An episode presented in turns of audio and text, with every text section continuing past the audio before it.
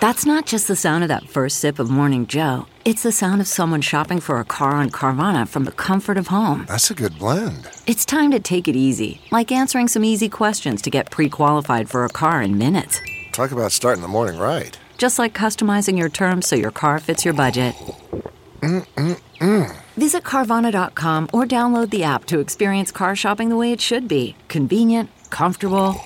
Ah. We are back. I'm Jasper William Cartwright. And I'm Leander Natty Lewis Liao, but everybody calls me Unati. And I'm Jeremy Cobb, but some people call me J. Diddy. and we are the three black halflings. no! You will come to terms with your own weakness. Full Prince vibe. Woo. Focus on your task. Hey, that's a different kind of nursery rhyme. You that. think this is just a game? Suffer and learn. I didn't say what it was leaking. We're about to get into something real big now. So, uh, we're back for another episode. I wanted to start the show uh, with a few quick shout outs because there has been some amazing reactions within the community towards our show. Mm-hmm. Um, all of the folks at Dice Populi, uh, you guys have been awesome sharing all of our stuff. So, thank you so much. Thank we really, you. really appreciate it. Um, it's a really cool show, by the way, Dice Populi. You guys should check it out. Um, it's uh, it's a campaign where they have five different DMs uh, and they kind of rotate through five different DMs. I I've only just started it and That's I'm amazing. fascinated.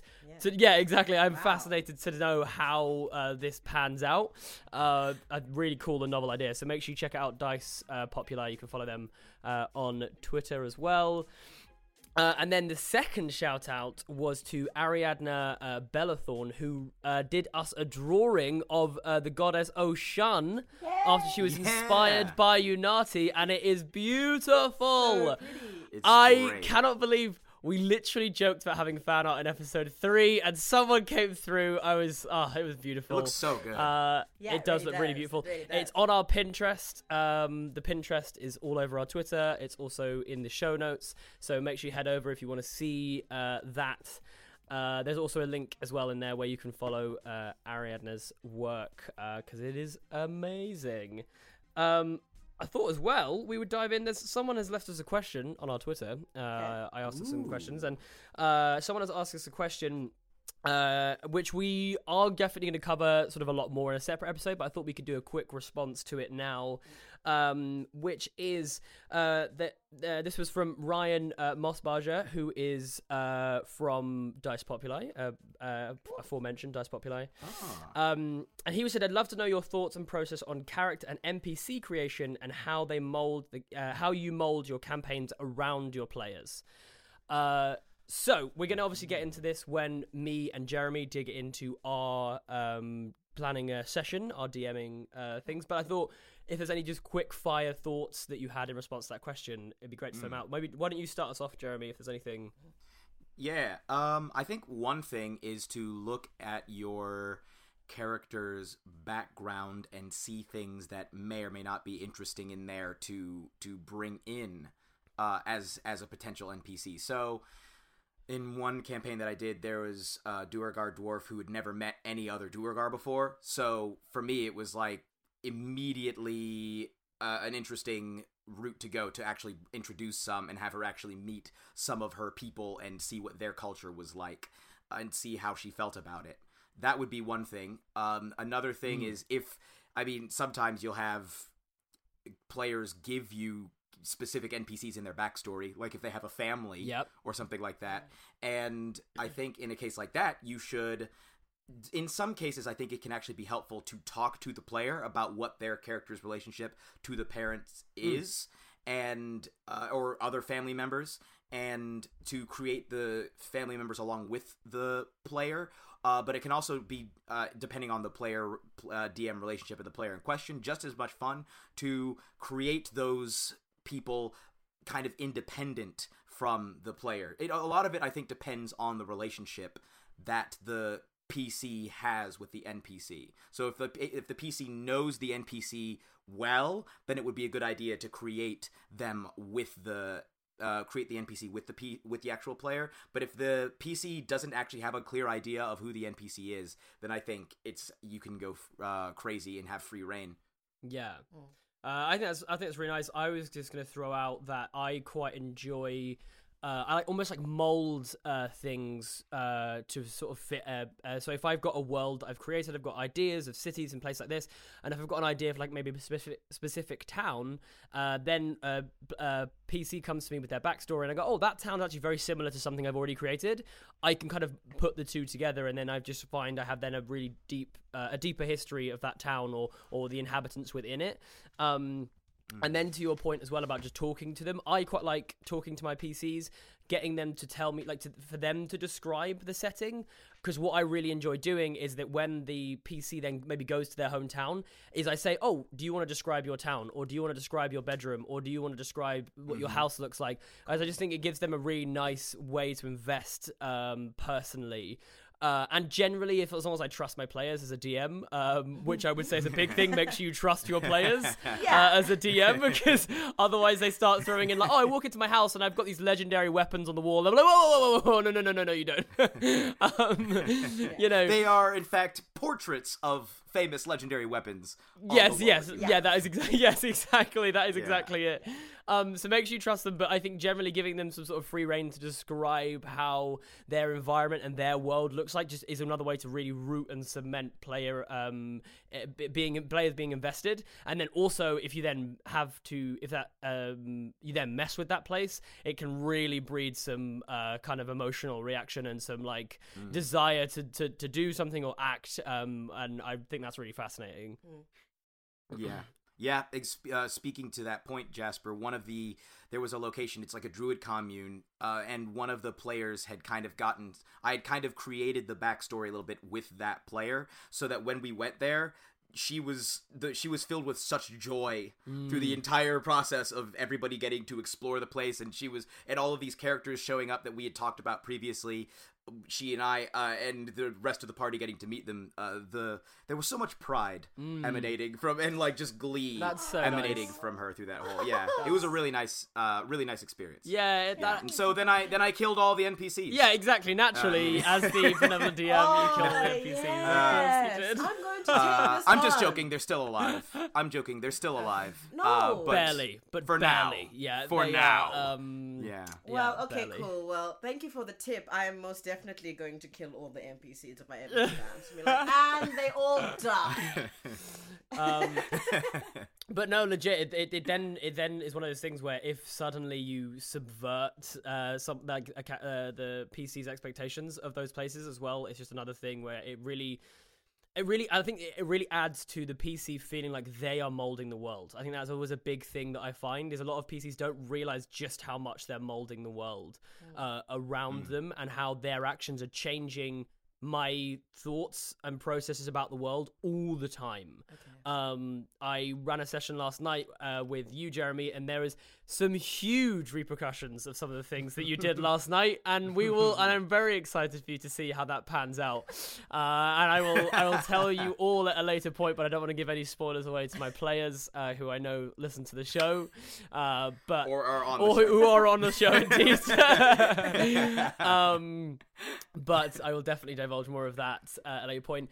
Can we can we say what I did, or would that be too much? Uh, I I think we'll. I'm going to save that for like a separate tales from the Okay, table uh, section. I think I just Okay. want to. I, I want to sort of give the whole when we've sort of got a bit more of a uh, an idea about the whole thing. I want to give it as a as a as a one story because I think it's quite a nice succinct Yeah. thing to uh, to talk about.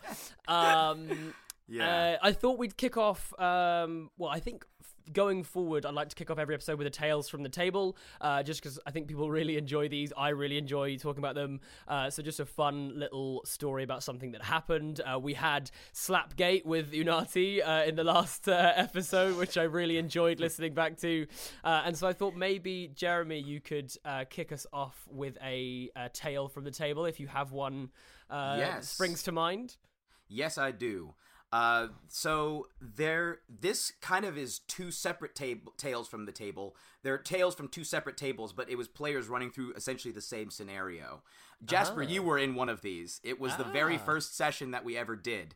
Where No you guys it was when you guys were in the forest and Phylock, in your case he was a little elf, in the other game he was a little minotaur, had led you through the forest trying to get you to his village and had gotten you lost and you were mm. trying to camp out in the woods. I that evening and Yep. you were attacked by a swarm of bats. Oh. and both times Bats. I have played this scenario, these are level one characters. For whatever reason, these bats are an absolute nightmare for Yep. these players to have to fight. Uh, the very first time, the, the very first time, most of the characters were asleep. These bats fly in, they start attacking. The Minotaur stands up, grabs the gnome and screams at her to wake up. She wakes up. She grabs her her pet hawk Dahlia and throws it off towards the bats to try and have it attack. Then pulls out her bow to uh, aim an arrow. Fires, rolls a natural one, nails Dahlia. Just she falls to the ground. The Minotaur then throws the gnome at the bats and attempts to kill the bats. Uh, I'm pretty sure he knocked her out when he did that. Um, meanwhile, uh, in little Phylock was trying desperately to fight against these bats. He goes down. The the Minotaur ultimately manages to kill the bats by sticking his sword into the bats, into the swarm of bats, and rolling them up like spaghetti. Like you would, he basically rolls his sword like you'd use a fork to roll up spaghetti. uh, creates bats, batgetty, and Batgetty. kills all of the kills all of the bats. Then poor little Phylock is bleeding out on the ground. He's failing his death saves, and the Minotaur, rather than use any, the the the druid didn't use any healing magic. What happened was the Minotaur picked him up and rolled a natural twenty to scream at him so loud that he came back to life.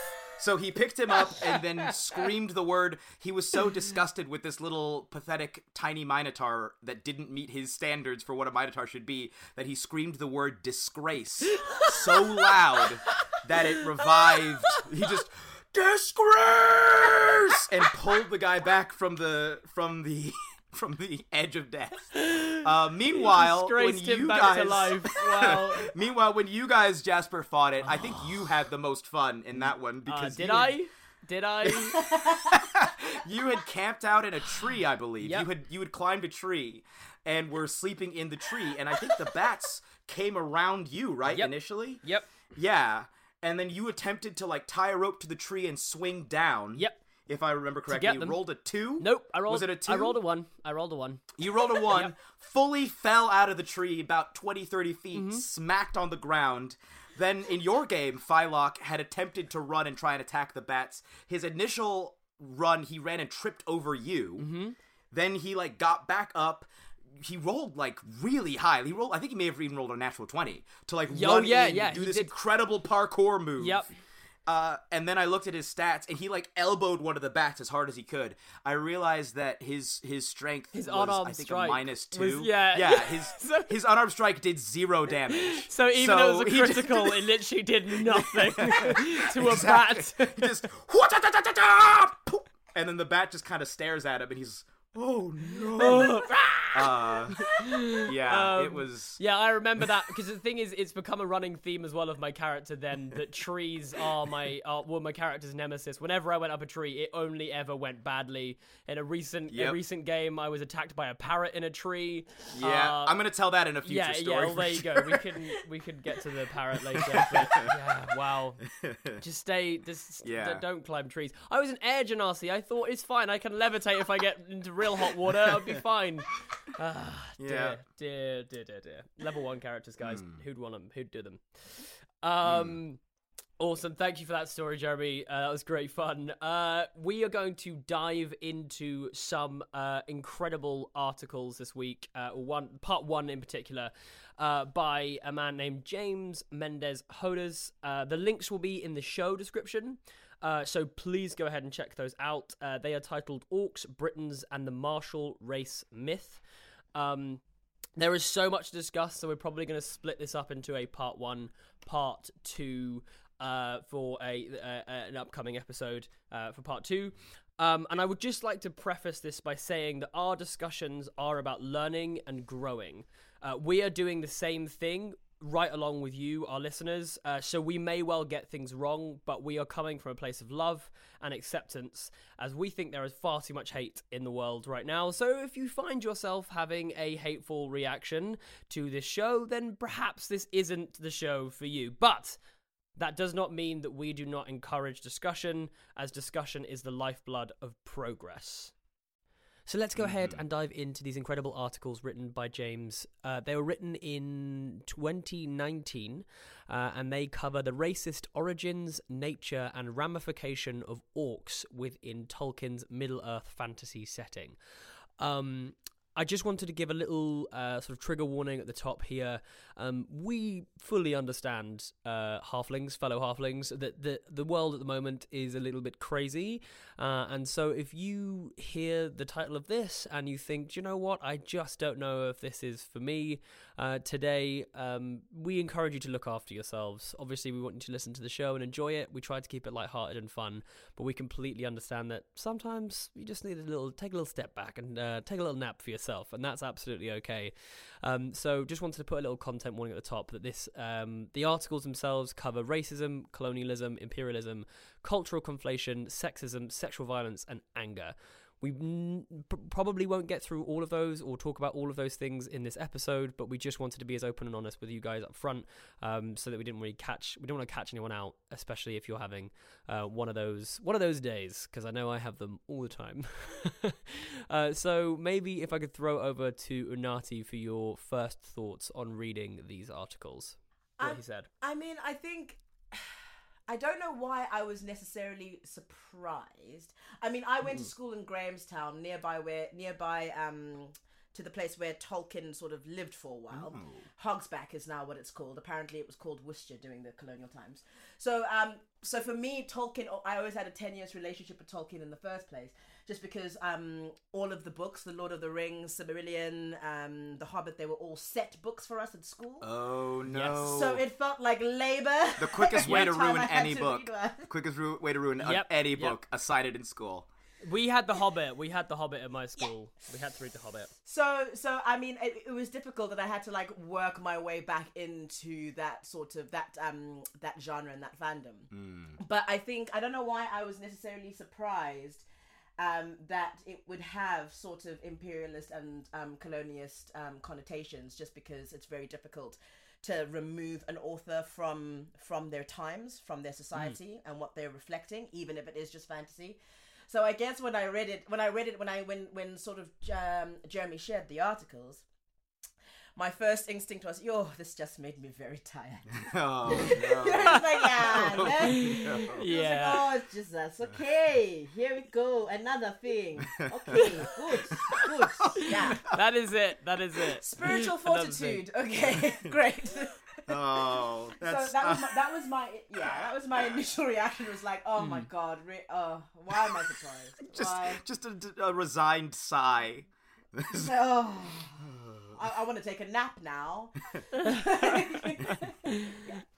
Um, initial I think you touched on something there, which I think actually might be a really good sort of first talking point, which is this is just fantasy, so why does it matter? This is something that uh, James explores expertly, in my opinion, with- throughout these articles, which is about the fact that uh, fantasy is a reflection of society, and that the way we treat these fantasy characters, the stereotypes that we put on them, has a real world impact and implication, and therefore allows people to. Um, sort of propagate those stereotypes in society mm-hmm. and mm-hmm. especially within fandoms. I think about we talk a lot about making this show was about us wanting to wanting to make everyone feel welcome and included. Mm-hmm. Mm. So when these stereotypes are still being propagated it's going to go some way to stopping people from feeling it like an included part of this community. Mm, mm. I think it's also important to point out that even if those things aren't intentional, just when you make something up, anything you make up is going to come from you.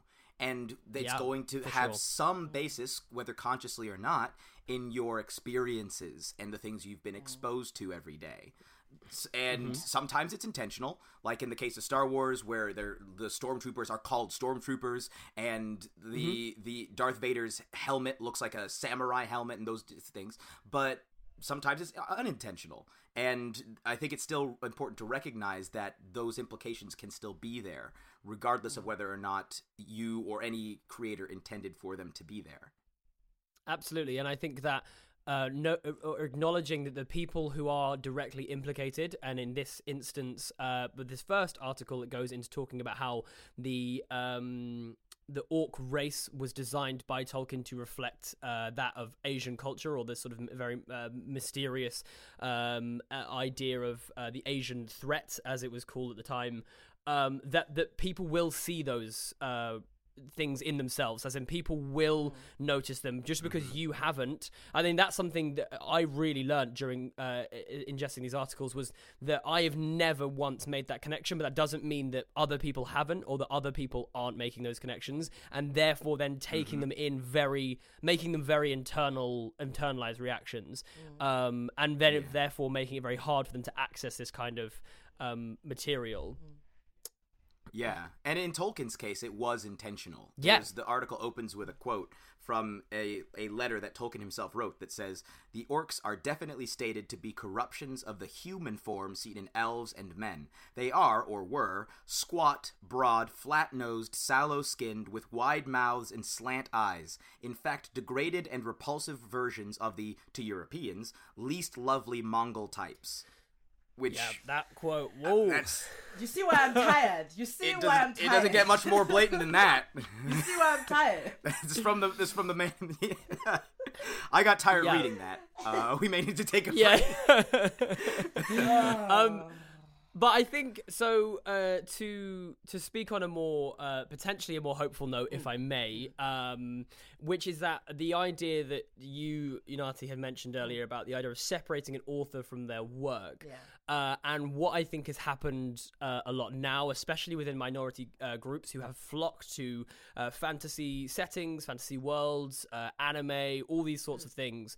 Um, that is there something to be said about reclaiming this kind of uh, work, and that it almost becomes then owned by uh, everyone, and not just the select few that the author originally intended it for? Yeah. Um, what? Yeah. What do you guys think? This headgum podcast is brought to you by Auraframes. That is right. Uh, from grandmothers to new mothers, aunts, even the friends of your life, every mom loves an Auraframe. Holy shit, even aunts? Yes, especially aunts. Oh, wow. Because it was named the best digital photo frame by Wirecutter and selected as one of Oprah's favorite things. I mean, these Aura frames are guaranteed to bring joy to moms of all ages. I believe it. You have an Aura frame, don't you? Yes, I actually more than believe it. I know it. Uh, I've got one for my mom, my mother in law, my grandmother in law, And dare I say, your aunt? and dare you say, my aunt and my aunt in law.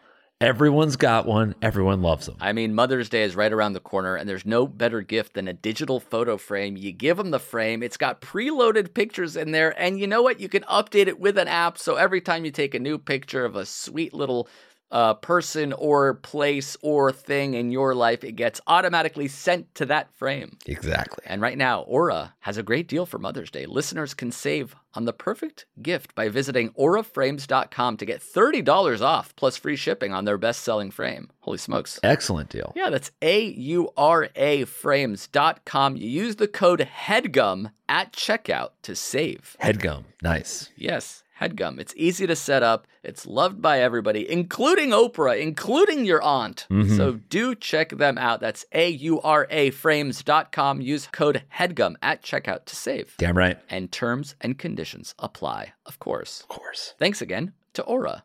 CarMax is putting peace of mind back in car shopping by putting you in the driver's seat to find a ride that's right for you. Because at CarMax, we believe you shouldn't just settle for a car, you should love your car. That's why every car we sell is CarMax certified quality so you can be sure with upfront pricing that's the same for every customer. So don't settle. Find love at first drive and start shopping now at CarMax.com. CarMax, the way car buying should be. About that. I mean, I think I think that's absolutely necessary, and I, and I think and I think almost by by default, that's kind of what happens. The moment you ingest, the moment you take something on, and the moment you enjoy something, and you celebrate it for yourself, and you see yourself, re- and and you relate to characters in ways, and see yourself see yourself in, in sort of protagonists and and the and the choices that they make, then you um, you immediately own it, right? Um, But but I do think that when you then start to enter into the discussion with the greater community and go, but hang on a minute, guys, can we have a discussion about this and why we need to have an oversimplified, uncomplicated threat, i.e., orcs? Um, Yeah. Why why does that need to constantly happen? Can't that be more nuanced? And if the and if the response is always going to be a pushback. It's, it's just it's just microaggressions 101 right? It's mm-hmm, exhausting. Mm-hmm. it's it's it's, It it's, it's an emotional labor that we really should we really should mm. all be sharing um out together. I mean there are beautiful elements in in, in the lord of the rings um and um silmarillion and the hobbit. Beautiful beautiful beautiful um passages about hope and togetherness and all manner of things and fighting against a common foe and standing up standing up for justice and what's right. Those things are all good things. No one is now saying that that is trash because because of because of a sort of um because of societal implications surrounding the author Yeah. um but um but i do think that when these discussions are then opened up the the immediate sort of in instinct um sometimes and I generalize here is generally one of of white fragility. It's generally like, oh no no no no no, but that's not what I mean. Oh no no no no no, no but that's not how I see it. Oh no no, so then you must be wrong, Yeah. and you've. Do you know Absolutely. what I mean? And and and it's it's in that process of dialogue that I think that real Yeah. change can happen. Because then the next time we we start to look at orcs, or the next time we start to look at creating a threatening um a threatening entity, we're going to be a little bit more clued up on that, and we're going to be a, a little bit more nuanced. Um, yeah. Yeah, absolutely. I think that you've uh, summed it up perfectly. What something that I was really interested uh, or re- really wanted to state, which is that if you're here listening to this, um, that that none of this, none of this discussion is about telling anyone that we shouldn't be enjoying Lord of the Rings or that we shouldn't be doing any of this thing. This is about a, a discussion so we understand the social uh, implications. Um, and the context that in which this work was then made so that we can then move forward and really own this work and we can really all enjoy Lord of the Rings for what it is. Um, because Lord of the Rings is one of my favorite things. It's it's one of the, you know it, the, the movies are some of the best creations in the world. Um, does that mean there's not issues with it? Of course not. But doesn't mean that we can't all enjoy it. And I think that that's the main thing is about making sure that everyone can enjoy it. Yeah. as opposed to like James says in this article where he says do you know what? Like, I like Lord of the Rings, but I find it very difficult to watch because all I see is, uh, or, or you know, all I read in the books is people who are supposed to look like me and my family running around being barbaric and being, uh, you know, uh, Less aggressive or defined by their exactly defined by their aggressiveness or, or exactly, um, or their primitiveness, Yeah. uh, as is And- uh, often referred. And I mean, I think also um, another thing, like uh, just to sort of um, jump onto a point that you just made, representation matters, right? Yes. So, like, it, it really, really does. I know when I first saw Michonne in The Walking Dead, I was like, Oh, oh, my goodness, I can Yep. be a badass superhero, right? Yep. Like, that was the first, I was like, okay, cool, I can see that in, in, in my career now, I can see that for myself, for my future, you know, in terms of my work. Um, Yep. But, like, if you don't if you don't have that if you're watching something and bless them the movies are incredible but the entire pro tag line of those films is just all white Oh yeah. Wonka It Wonka is, it is, is. white, and you're just like, okay, cool, but like, does that mean that like I can't save the world and throw a ring into a hole? Eg- yeah, mm-hmm. exactly, exactly. you know what I mean? Because I, because because I think I can do that. I've got strong legs. I can walk. Mm-hmm. and the and the mm-hmm. only the only dark skinned people are the monstrous orcs Yep. and Uruk-hai and trolls and things like that. And th- I guess you do eventually see those humans. Am I correct that those humans come from the east specifically? The mercenaries that Sauron gets, They're, they're, they're, They're the, Easterlings. um, the elephant riding eastern Yeah. humans who are evil. That Sauron. How can none of us remember this? Yeah. It's called Easterlings. Probably. I've forgotten their name now. Yeah. No, you Um, haven't. They're but called yes, They Easterlings. specifically do come from the east. I think they're called Riders from the East or No, you're so close. They're called Easterlings, Jasper. anyway, I'm just recording this little bit after the fact. I just wanted to throw out one quick fact as well is that when I googled the name Easterlings, uh, after I r- finally remembered what they were called, they're also referred to in the books as the Swarthy Men, which means dark complexioned. Uh, so, don't know if you can get much more on the nose than that. Anyway, back to the episode. And again, there is very specific Asian connotations for the way they look, the way they dress. Yeah. Um, and I think that this is this is one of the biggest things that jumped out to me from these articles, which is that you have to be aware when you are making direct references to culture inside these things. You cannot. It's not good enough to say this is just fantasy when you're quite clearly directly referencing a people and then shining that in a bad light. It is perfectly okay to celebrate culture within these things, but when you're intentionally pulling apart someone's culture to point at the or to point at most of the time made up or uh, um, uh, ideas and stereotypes of that culture, that's where we get into really sticky water. Yeah. So, for instance, having uh, uh, the the riders from the east come in and be this very terrifying, very evil, faceless.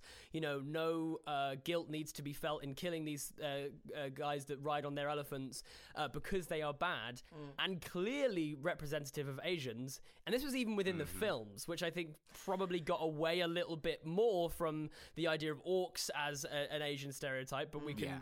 Yeah. talk about what they replaced it with in the next episode. Yeah. Um, but then you go ahead and do that. There's, that you're perpetuating the issue, and if not making it, uh, if not making it worse. Yeah, and this idea of a martial race, like I've heard this statement Yes, a lot, like, yes. and especially coming from Southern Africa, like you hear the term like Shaka Zulu thrown around so much, and the writings from the British imperialistic um, sort of view of Shaka as this like, as the Zulu people as just a warlike, warmongering people, purely because we just showed them their asses in one battle, even because they were stupid and they arrived to Africa in bright red coats with shiny white helmets, and then they try uh, with, with like shiny bits on the top, and then they thought they could hide. Of course, we took them out with sticks and shields. Of course we did. you morons, you're hot. This is KwaZulu Natal. You are burning. It's hot outside. The sun is Yeah. burning. There's no shade. There's no shade. So I mean, uh, you're throwing some shade right now, but uh, yeah, let me- let me I'm, throwing- I'm, Right I'm doing a lot of shade throwing. So this idea of like the martial race, because then I look at my culture, I'm like, yeah, but that's not all we are. We, we, Mm-hmm. we also ce- we celebrate nature. Um, we have a close relationship. Our, our sort of pantheon is an overarching is an overarching idea of a great god that then is then then nature is looked over by sub creatures who then take care of that. Like we have we have beautiful um uh, ideas about matriarchy and and and the, the rearing of children. We have Mm. interesting ways in terms of how we deal with people who are um, um, experiencing poverty and loss in our communities. It's so much more nuanced than that, than just a bunch Yep. of people, you know, um, uh, going out to war. Like, Yeah. the, Yeah. I, I, I, I- I resent the idea of the martial race completely. Yeah, we we have that in the states too, uh, big time. Like especially uh, historically uh, surrounding Native Americans, the Yeah. way that they have been depicted and talked about in American society. The fact that there are still so many sports teams named after them. Um, I mean, I'm from Cincinnati, so uh, we have the Cincinnati Reds, which is just red stockings. But there's North North Ohio. There's the Cleveland Indians. Uh, and for any of you who have never seen the Cleveland Indians logo, uh, it's worth checking it out because it's uh, it's something. Um, and yeah, there's uh, so many contro- there's so much controversy about that uh, all throughout the U.S. But also, I would say that Black Americans have long been viewed as a form of a martial race, Yep. and still are, uh, especially in regards to uh, sports. That's like the main manifestation of it now. You see that the the more quote unquote aggressive sports in America, specifically football and uh, basketball, which isn't like aggressive, but it's it's more aggressive than baseball.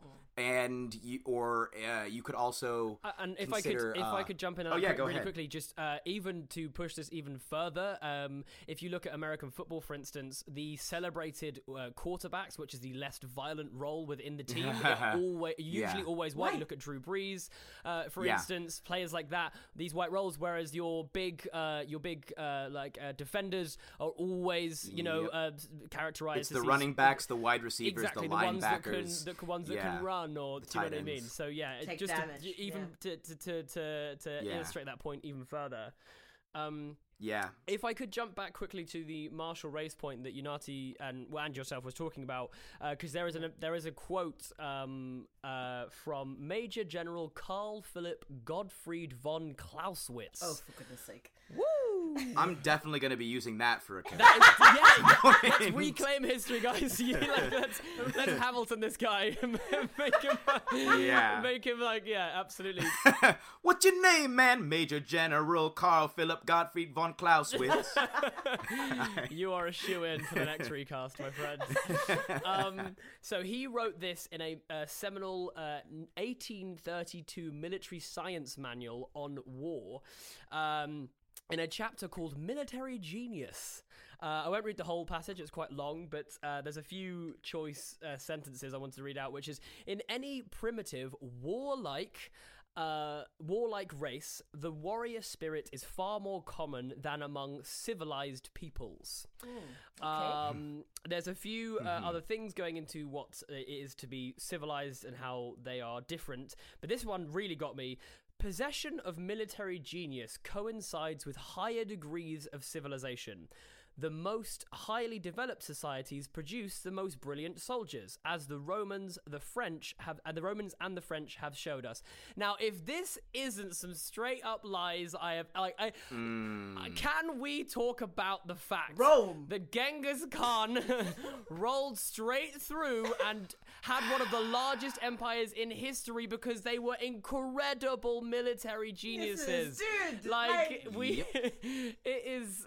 It- Man. it is so frustrating when we come at the, and, and what happens is this stuff gets written down in books it gets put in imperial war museums and this is the kind of thing that we are told throughout uh, in in our uh, teachings in when we're when we're children we're at school this is what we're told and I think that it goes to the point what I would say sorry Jeremy uh, it goes to the Oh, yeah, point of intent versus um sorry it goes to the point where, where just even if something is not intentionally put in as racist does not mean that someone will not read something like this a statement like this and then completely internalize that and assume that there must be a level of barbarism to themselves or to their own culture Yeah. and this is where the issue really lies for a pe- person of color i think if you're getting taught this if this is in your school books this is what you're taught is this is fact in these books is is fact Liars. this is the sort of thing that maybe not to that degree was taught was taught in my school Yeah. Yeah. was the, the, the, the, the French and the Romans were these incredible uh, like mathematicians and they approached combat in an, in an ingenious way and Genghis Khan just raped and pillaged his way across uh, you know the continent and you go and, and, Yep. and, and it couldn't be further from the truth if you dig into the history of it Yeah. uh, sorry Jeremy I- jump, yeah I was gonna say that I'm really glad you read that quote because it reminded me of this. So just listening to the language of the quote that you just read, listen. This is the description that I believe it's um oh Volo's Guide to Monsters, Yeah. uh, where that the actual official or description of the playable orc race. Uh, it says um. To feel the thunder of orcish war drums outside the gate and to hear a chorus of voices growling, Gruumsh is the nightmare of every civilized place in the world. For no matter how thick its walls, skilled its archers, or brave its knights, few settlements have ever withstood a, few, a full-scale onslaught of orcs. And it goes on to talk about how strong they are. They can, they're hulking foes that can cleave through a warrior with a single blow. Uh, they can, part of a force that can cut down enemies as they were trembling stalks of wheat before the scythe. Um, and then savage and fearless, orc tribes are ever in search of elves, dwarves, and humans to destroy, motivated by their hatred of the civilized races of the world. And then he, and, yeah, I think we could just leave it yeah there. I think we should Um, I'm already tired. I- I'm gonna take a Yeah. nap. Ooh. Okay. It's Just gonna take a I think, nap. But this is this is exactly it. And for all of our listeners here that are reading, uh, or sorry, reading this, listening to this, it's about nuance. Hmm. It's not about saying that orcs cannot be aggressive in your games. That do you know what I mean? It's not. It's about nuance. It's About mm-hmm. giving them the all of that description describes complete barbarism. Absolutely no humanity whatsoever. You are not describing a humanoid race. You are describing something of a, like something closer to an animal as opposed to a humanoid, mm-hmm. and that is the biggest difference for me. And I think that especially within these articles, it is about nuance. It's about making sure that if you're depicting a humanoid race, that we are not just throwing out a blanket. It's okay to kill these guys because they are complete. They're they're just destruction machines. And then also to then go and play that character or to go and play that orc, it completely defines how you are told that you can approach that character. There is oh. absolutely no suggestion that you can take that character and you can build it up to be an in- intelligent, or that you can build it up to be hmm. non-violent, or hmm. you can build up you could, like you, like the Yeah. idea of taking that description and then building a cleric. It is r- ridiculous. Do you know what I mean? Yeah. It's ridi- it would be, it would be ridiculous to have an Yeah. orc cleric by that description. Yeah. Um, Absolutely. So it has to it has to be more nuanced. That is the that is the key for me. It has to be more nuanced. Yeah, and also, And oh, that's- sorry. oh, go no, ahead, Unati. And just getting away. I cannot stress this enough. Just getting away from the idea of sort of homogenized blanket threat. Just Hmm. get away from that. No war was ever fought against a people who were just who weren't also just minding their own damn business. Like historically, do you know what I Hmm. mean? That has never happened Mm-hmm. throughout history. Pe- people are nuanced creatures. Just just obliterate that idea. If you're still if you're still at your ripe old age trying to hold on to like the binary of straight good and straight evil, then we need to have a discussion. Mm-hmm. We need to sit down and have a talk because that's not how the world works. It's convenient. Mm. It's, mm. it's, it's, it's convenient and in my opinion sometimes very lazy for storytelling that fair enough. Mm. but like but but if you're going to do that please be aware that you're being lazy. You are. Mm. It's you're being lazy and you're using this for convenience because you want a mm-hmm. simple threat to deal with. And you're not thinking about it any further. And that is the last piece of shade i will throw at people I, Uh, I so what, what was the very last part of that? Your Zoom broke up. Uh, we'll get Oh, on, on the recording, but Yeah. just so Yeah. that we actually know what you said. you don't have to like. Um, oh, as in, God. yeah, it's just for us. me we, and I can cut all Jasper. this out. While that was happening, me and Jasper both looked up at each other like, "Ooh, is it for you? Is she stopping for you too?" Yeah, yeah, yeah. So, and, and I was just looking at Jeremy like, don't don't say anything. Don't ruin her recording. Don't ruin her recording.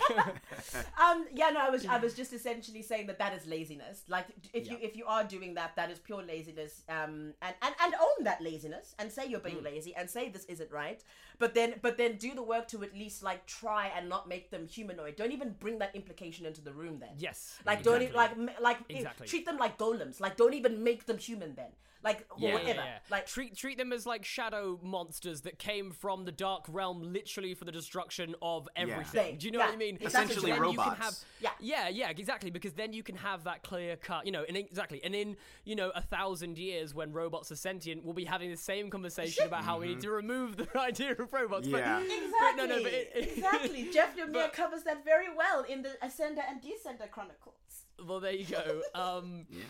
But I think I think that you're exactly exactly right with that point. Um, and Uh, I I have an anecdote actually that even um uh, well not aside from just all the examples that I can think of of players actually of various the players themselves being of various races talking about when they're playing a potentially evil race talk about the, and their character starts to do something evil they talk about it being in their character's nature because of their race aside from those examples uh there w- was also an instance where I was playing in a game and we were fighting some goblins and one of the goblins got disemboweled.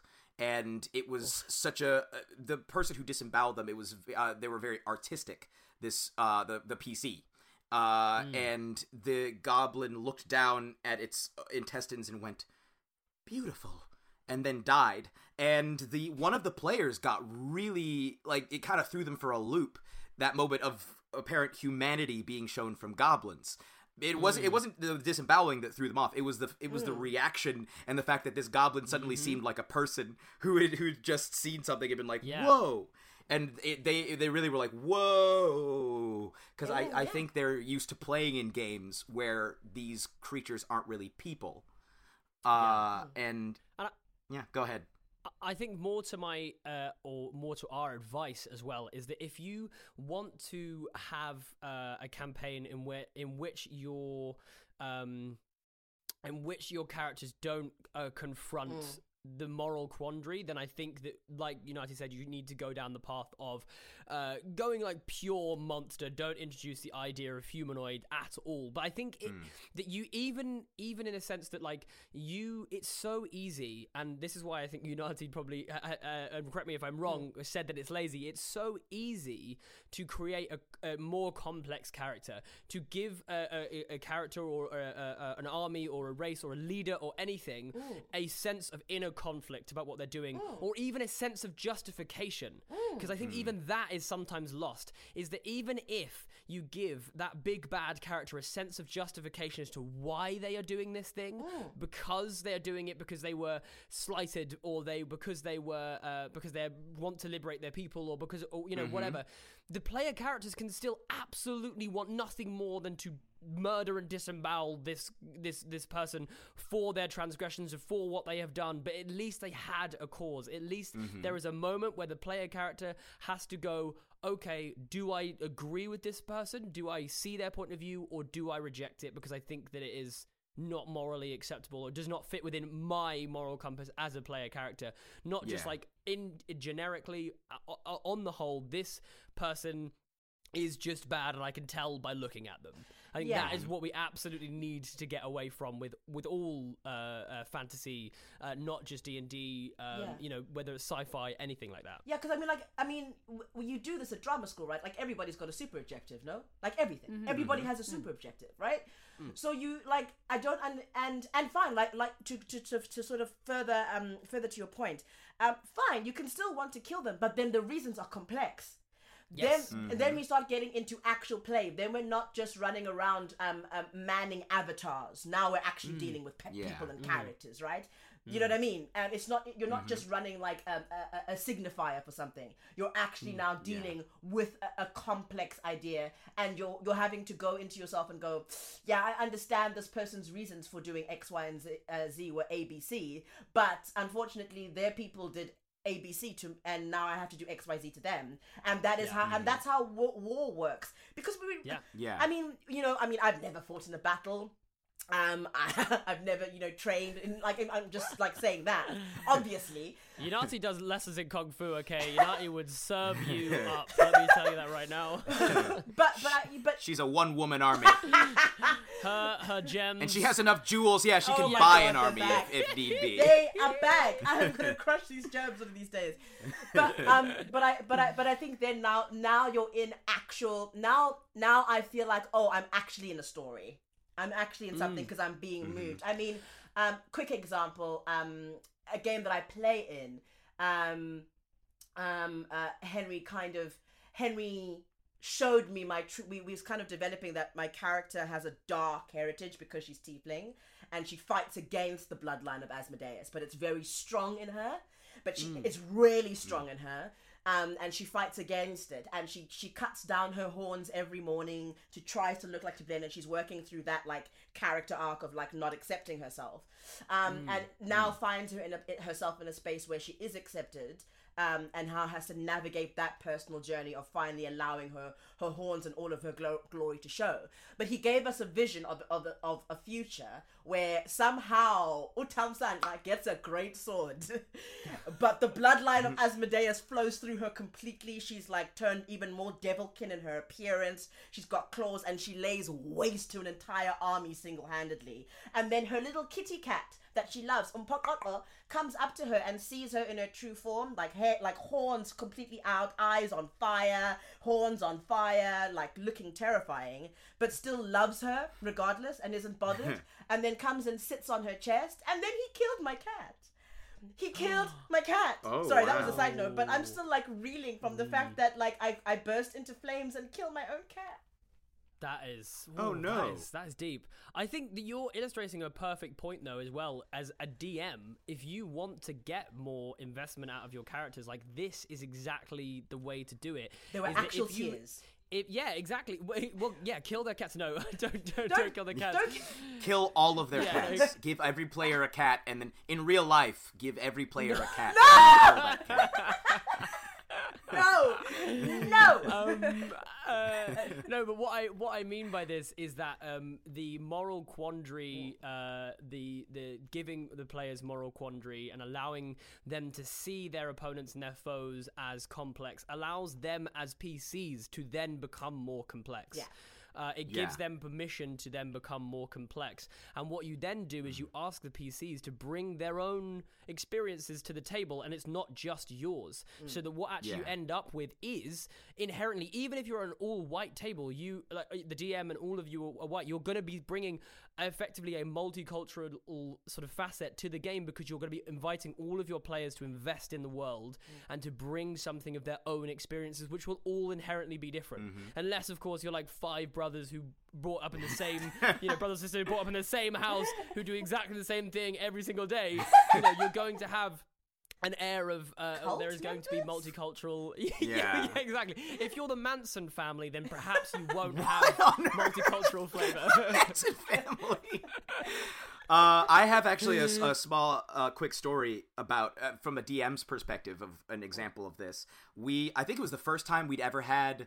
Yeah, it was the first time we'd ever had goblins show up in our game, and it was on one of the players. Uh, her the, one of the PCs was getting married, and it was the day of her wedding, and there was like a stampede of these gig- of aurochs, these gigantic cows, through the village and the PCs had to deal with them and when they finally uh you know got them to leave and everything they discovered that all of the silver in the town had been stolen uh, including her silver wedding ring and so they immediately like went to go track down what had happened.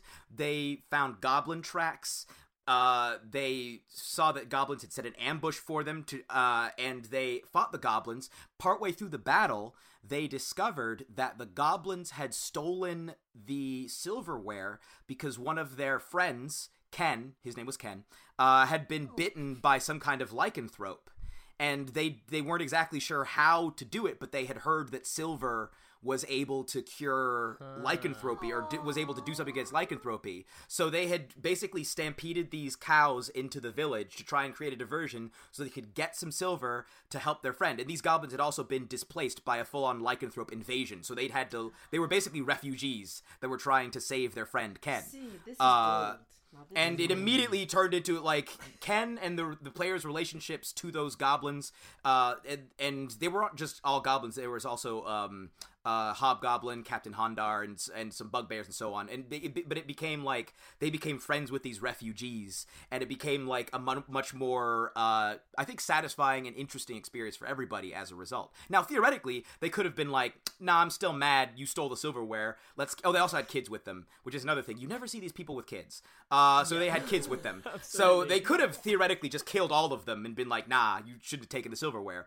But they it they would have if they'd done that it would have been an informed choice. They would have been killing people. They wouldn't have just been killing some group of mindless creatures. Yeah. uh yeah. So that's an And- and example I think as well, it's always good to say uh, that it, we're not saying this is an easy thing to do. We're saying as uh, as people of color, as DMs, we struggle with this. I know I struggle with this all the time. It's a difficult balance to find, and you will always look back and go, "Oh, mm, that wasn't great," or "Yeah, okay, I could have done better there." So it's not about this. Isn't about suddenly running the most flawless, you know, non-problematic campaign ever. Because also, the, the, this is what we're this is what we're pointing out with this article. The foundations of this very thing are problematic, which is why it is going to be difficult and it's going to be a process. But it's about conversation. It's about dialogue, which is how we move forward, and which is why, uh, uh, James, we thank you so much for this article because they are incredible. Banging. Um, uh, Yeah, they are indeed you. banging, uh, and uh, we. I think we're probably uh, good to wrap up here, uh, as Mm-hmm. we've already uh, spoken for quite a while on this particular one. We're going to move on to uh, another article in uh, a later episode. Um, which goes more into D&D specifically and what happened when we took the uh, British um, Tolkien ref- uh, sort of um, influence and we moved it over to America and the creation of D&D happened and how uh, these sort of racial issues were tackled there. Um, but uh, thank you so much. We really enjoyed discussing these articles. There's so much more that we could have dug into as well. I'm already thinking of and looking at my notes and thinking, oh, we didn't uh, do, get onto this. Uh, Yeah. So let us know uh, how you've enjoyed this episode. We probably uh, will do many more on article, either this article or uh, other articles like this. Um, so thank you very much for listening. Uh, I hope you've enjoyed and learned some fun uh, things uh, and some not so fun things.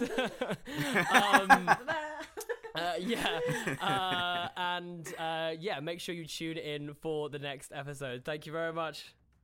Bye. Bye. Major General Carl Philipp Gottfried von Clausewitz.